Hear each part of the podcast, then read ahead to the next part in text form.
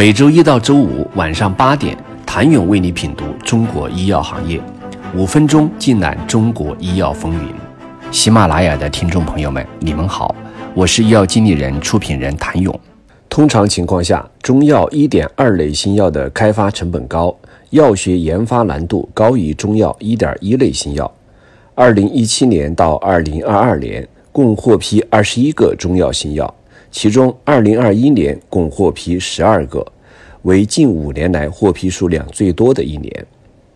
从注册分类上看，中药一点二类仅获批一个，中药一点一类获批七个，中药三点二获批三个。从趋势上看，中药获批数量逐年上升，但从数据中也可以看出，中药一点二类新药申报难度较大，且相对稀缺。据国家药审中心中康产业资本研究中心数据显示，在2020年和2021年，1.2类中药申请受理号分别为两个和十个。在研发方面，1.2类难度主要体现在以下三个方面：第一，某种中药材治疗某种疾病有效，但是哪种成分或哪一类成分起到了主要作用，需要较多的比较和研究。这比开发中药复方要难得多。第二，发现某种成分起主要作用后，用什么样的方法将治疗某种疾病有效的成分提取出来，纯化达到要求，这方面的技术要求也很高。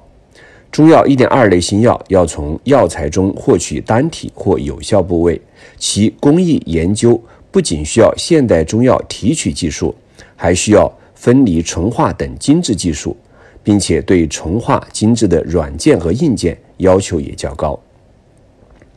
第三，在一点二类中药新药临床研究上，除中医疗效评价体系外，西医的疗效评价体系也是不可或缺的。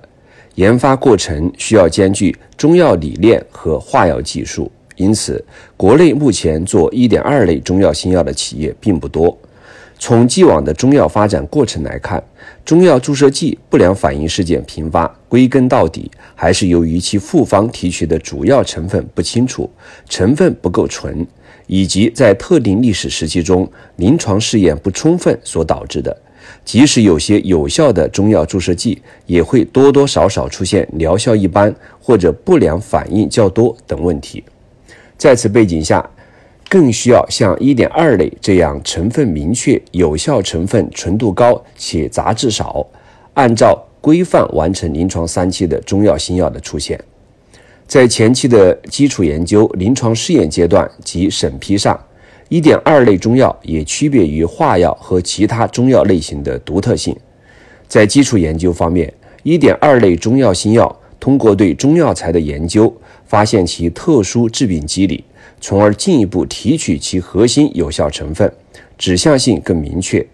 到了在临床试验阶段，针对疾病疗效的指标，化药和中药标准相一致；而在治疗某个中医症候方面，中药还需要在疾病评价体系以外增加一个对中医症候的评价体系。因此，在评价体系上，比化药还多一个内容。